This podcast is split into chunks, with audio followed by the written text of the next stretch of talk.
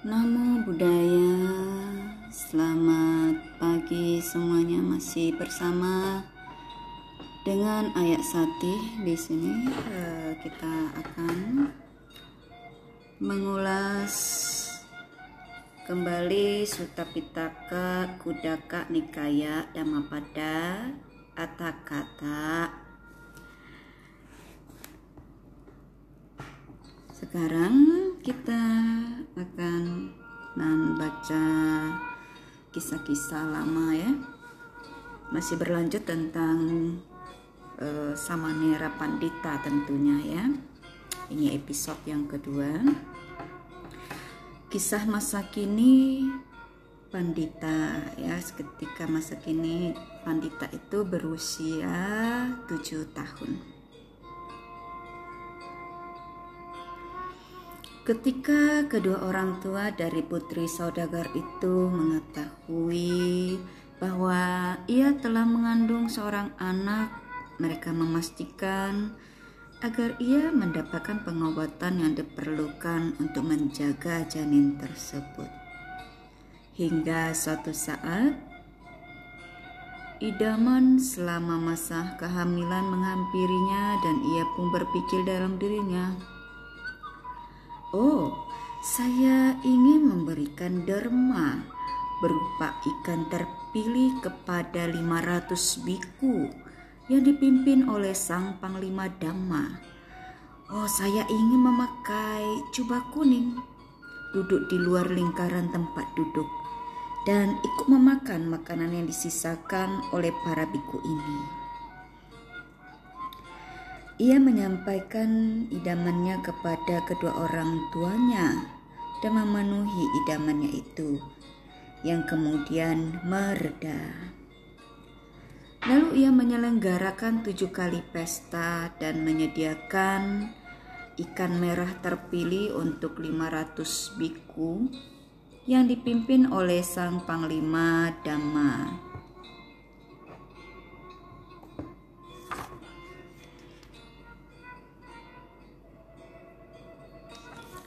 Jadi semua kisah ini dapat dipahami ya secara terperinci dan di dalam nanti nanti kita akan bacakan tentang kisah pemuda Tisa ya. Nah, ini adalah buah kebajikan dari pemberian derma berupa ikan mereka terpilih pada masa kehidupannya sebagai seorang lelaki miskin, yaitu Maha Dugata. Jadi masih ada kelanjutan kisah yang masa lalu ya tentang Maha Dugata yang sekarang ini terlahir kembali ya eh, jadi ber, terakhir kembali ya Maha Dugata. Jadi pada hari pemberian nama bayi tersebut sang ibu berkata kepada sang Tera,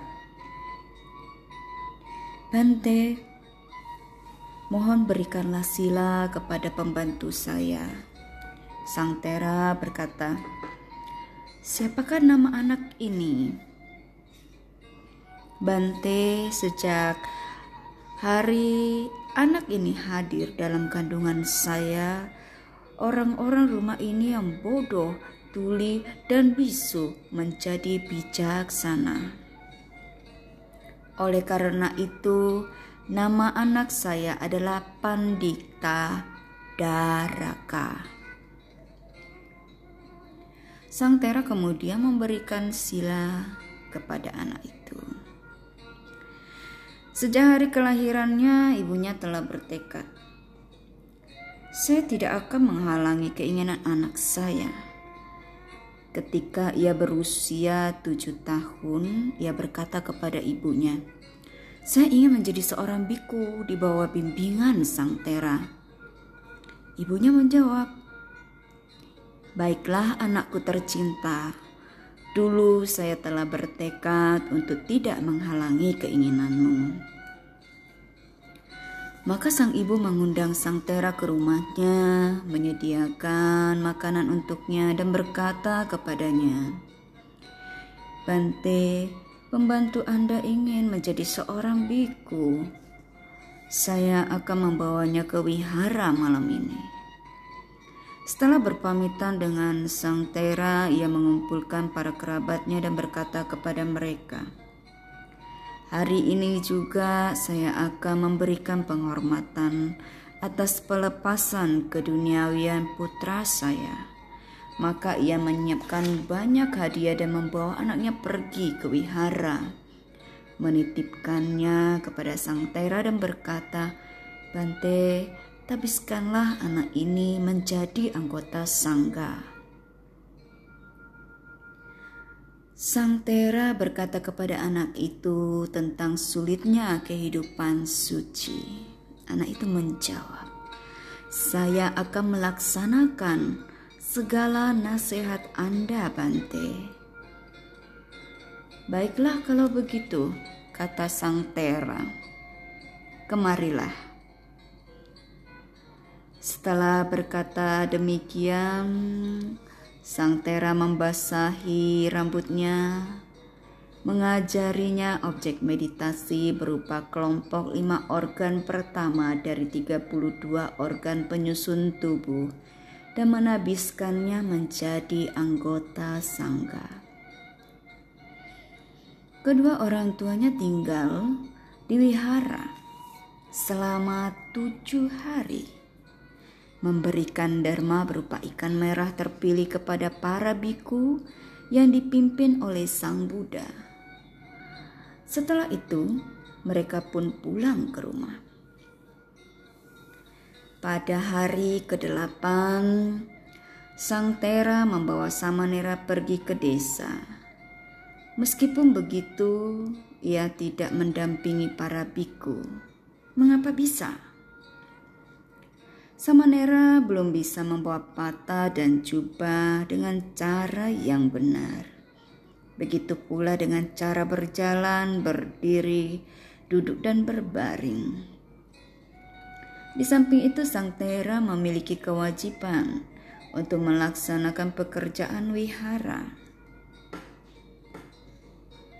Maka ketika para biku telah memasuki desa untuk berpindah patah, Sang Tera pun pergi berkeliling seluruh wihara, membersihkan tempat-tempat yang belum dibersihkan, mengisikan di air minuman dan makanan yang kosong, dan membereskan tempat tidur mereka, kursi-kursi, dan perlengkapan lainnya yang berserakan. Setelah itu ia pun memasuki desa. Itu semua dikarenakan ia tidak ingin membiarkan para petapa aliran sesat yang memasuki wihara dalam keadaan kosong memiliki kesempatan untuk berkata, "Lihatlah tempat tinggal para siswa dari petapa Gautama." Sehingga ia pun membereskan seluruh wihara sebelum pergi ke desa. Oleh karena itu, pada hari tersebut, setelah mengajarkan cara membawa pata dan jubah yang benar kepada Samanera, ia memasuki desa lebih lambat daripada biasanya. Ketika Samanera berjalan bersama guru penabisnya, ia melihat sebuah lubang di pinggir jalan. Apakah itu Bante? Ia bertanya, "Itu adalah sebuah lubang Samanera. Apa gunanya itu?" Mereka menggunakannya untuk mengalirkan air dari sini ke sana untuk mengairi ladang padi. Tetapi Bante, apakah air memiliki akal pikiran maupun daya cipta? Tidak, Ahuso. Bante, apakah mereka dapat mengalirkan sesuatu seperti ini sesuai dengan keinginan mereka? Ya, Auso. Samanera berpikir. Hmm, jika mereka dapat mengalirkan sesuatu seperti ini, lalu mengapa mereka tidak dapat mengendalikan diri mereka sendiri untuk mencapai tingkat kesucian arahat. Sambil meneruskan berjalan, ia melihat para pembuat panah yang sedang memanasi alang-alang dan tongkat dan membuatnya menjadi lurus dengan menelitinya secara seksama. Siapakah orang-orang ini, Bante? Ia bertanya. Oh, mereka adalah para pembuat panah, Auso. Apa yang sedang mereka lakukan? Mereka sedang memanasi alang-alang dan tongkat dan membuatnya menjadi lurus. Apakah alang-alang ini memiliki akal pikiran, Bante? Mereka tidak memiliki akal pikiran, Auso. Samanera berpikir, jika mereka dapat mengambil alang-alang ini yang tidak memiliki akal pikiran dan membuatnya menjadi lurus dengan memanaskannya di atas api. Lalu mengapa para makhluk yang memiliki akal pikiran ini tidak dapat mengendalikan diri mereka sendiri dan berjuang untuk mencapai tingkat kesucian arahat? Hmm. Sambil berjalan lebih jauh, ia melihat para tukang kayu yang sedang mengerjakan jeruji roda, pinggiran roda, lingkaran roda, dan bagian roda lainnya. Bante, siapakah orang-orang ini? Ia bertanya.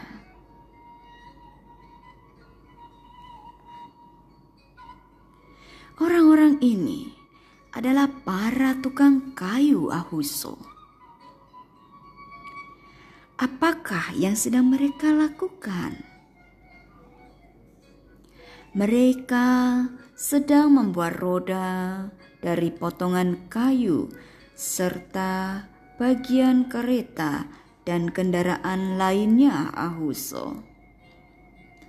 Tetapi apakah benda-benda ini memiliki akal pikiran Bante? Tidak Ahuso. Mereka tidak memiliki akal pikiran. Kemudian pikiran ini muncul dalam benak Samanera. Jika mereka dapat mengambil potongan kayu-kayu ini dan membuatnya menjadi roda dan sebagainya, lalu mengapa para makhluk yang memiliki akal pikiran ini tidak dapat mengendalikan diri mereka sendiri dan berjuang untuk mencapai tingkat kesucian arahat? Hmm. Setelah melihat semua hal ini, Samanera berkata kepada Tera, Bante, jika Anda berkenan membawa patah dan jubah Anda sendiri, saya hendak berbalik arah.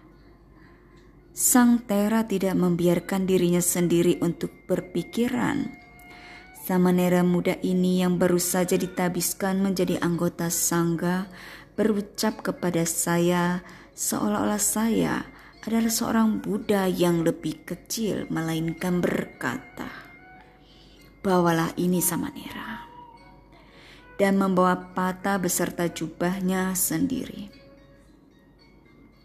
Samanera memberikan penghormatan kepada Sang Tera dan berbalik arah dan berkata, Bante, ketika Anda membawakan makanan untuk saya, mohon Anda berkenan untuk membawakan ikan merah terpilih.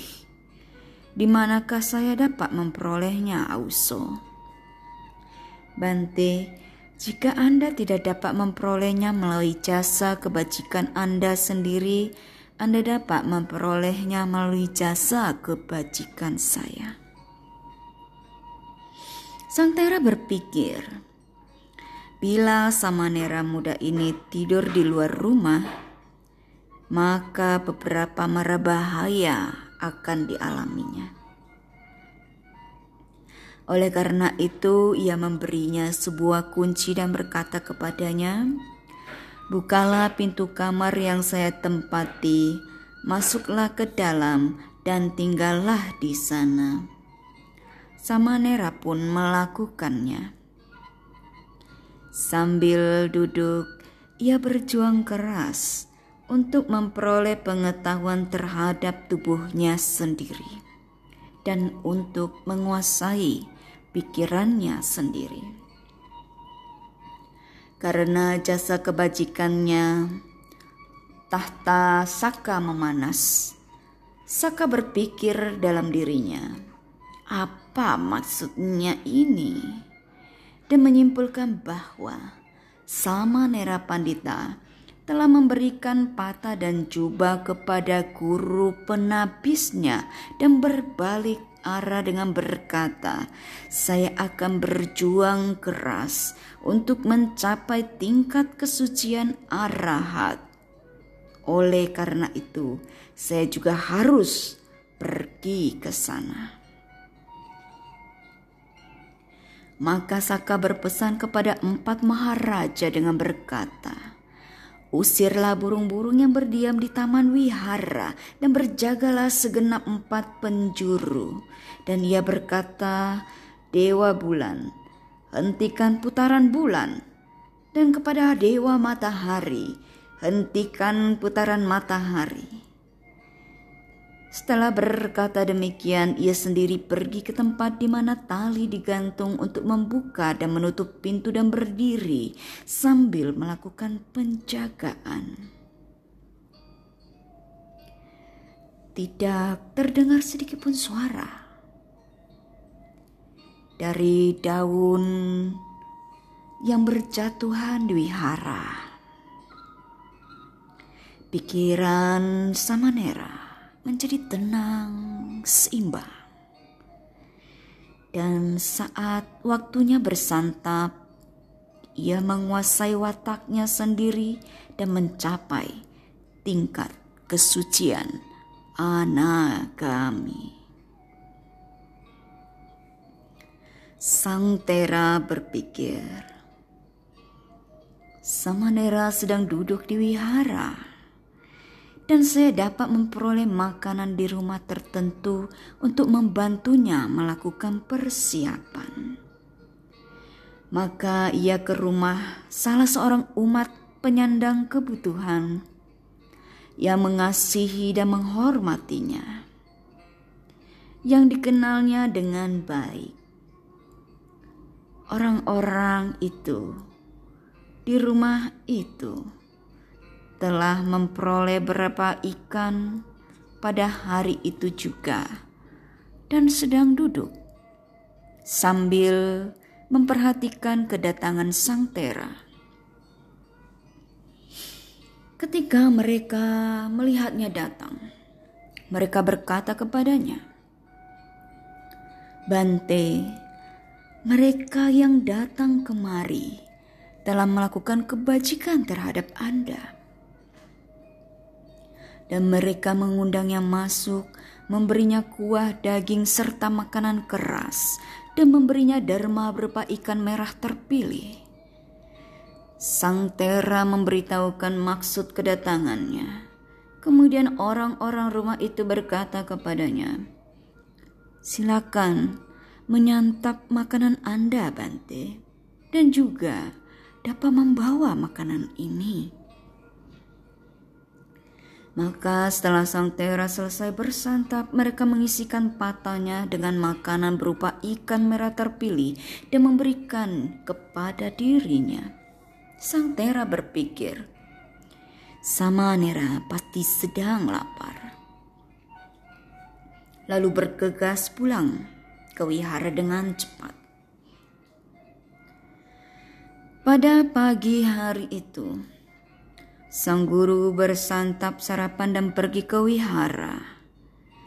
Dan beliau berpikir dalam dirinya. Sama Nera Pandita telah memberikan patah beserta jubah kepada guru penabisnya dan berbalik arah dengan berkata, Saya akan berjuang keras untuk mencapai tingkat kesucian arahat. Akankah ia mencapai tujuan kehidupan sucinya? Karena merasa bahwa ia telah mencapai tingkat kesucian anagami. Beliau berpikir, apakah ia dapat mencapai tingkat kesucian arahat? Setelah merasa bahwa ia dapat mencapainya, Beliau berpikir, akankah ia dapat mencapai tingkat kesucian arahat sebelum ia selesai bersantap sarapan? Dan beliau langsung merasa bahwa ia mampu melakukannya. Kemudian pikiran tersebut muncul dalam benak beliau. Sariputa sedang bergegas pulang ke wihara dengan membawa makanan untuk Samanera dan mungkin dapat mengganggu meditasinya. Oleh sebab itu saya akan duduk berjaga di depan pintu kamar. Ketika Sariputa tiba, saya akan memberinya empat buah pertanyaan. Suatu pertanyaan itu sedang dijawab, Samanera akan mencapai tingkat kesucian arahat serta menguasai kemampuan kesaktian. Maka beliau pergi berdiri di depan pintu kamar itu, dan ketika sang Tera tiba, sang guru menanyakan empat buah pertanyaan untuknya. Masing-masing dapat dijawab oleh sang Tera dengan tepat. Inilah pertanyaan serta jawabannya. Sang guru bertanya kepada Sariputa. Sariputa, apakah yang kamu bawa? Makanan Bante. Apa yang ditimbulkan oleh makanan Sariputa? Perasaan Bante apa yang ditimbulkan oleh perasaan Sariputa. Bentuk-bentuk jasmani Bante. Apa yang ditimbulkan oleh bentuk-bentuk jasmani Sariputa? Sentuhan Bante Inilah makna dari pertanyaan-pertanyaan tersebut. Ketika seseorang yang lapar memakan makanan, maka makanan menghilangkan rasa laparnya dan membawa perasaan yang menyenangkan. Sebagai akibat dari perasaan menyenangkan yang dialami oleh orang lapar setelah puas makan, tubuhnya memiliki corak warna yang indah. Dan oleh sebab itu dikatakan bahwa perasaan menimbulkan bentuk-bentuk jasmani. Orang yang terpuaskan dengan bentuk-bentuk jasmani yang ditimbulkan oleh makanan yang telah disantapnya akan diliputi dengan kebahagiaan dan perasaan senang. Dan dengan pikiran tersebut dalam benaknya, kini saya telah mencapai kebahagiaan. Baik saat ia berbaring ataupun duduk, ia mendapatkan sentuhan yang menyenangkan. Ketika keempat pertanyaan tersebut sedang dijawab, Samanera mencapai tingkat kesucian arahat serta menguasai kemampuan kesaktian. Kemudian sang guru berkata kepada sang Tera, Pergilah Sariputa, berikan makanan ini untuk Samaneramu. Sang Tera pergi mengetuk pintu. Samanera keluar dan mengambil patah dari tangan sang Tera menaruhnya di samping, dan mulai mengipasi sang Tera dengan kipas daun palem. Sang Tera berkata kepadanya, Samanera, makanlah sarapanmu. Tetapi Anda, Bante, saya telah bersantap sarapan. Kamu makanlah.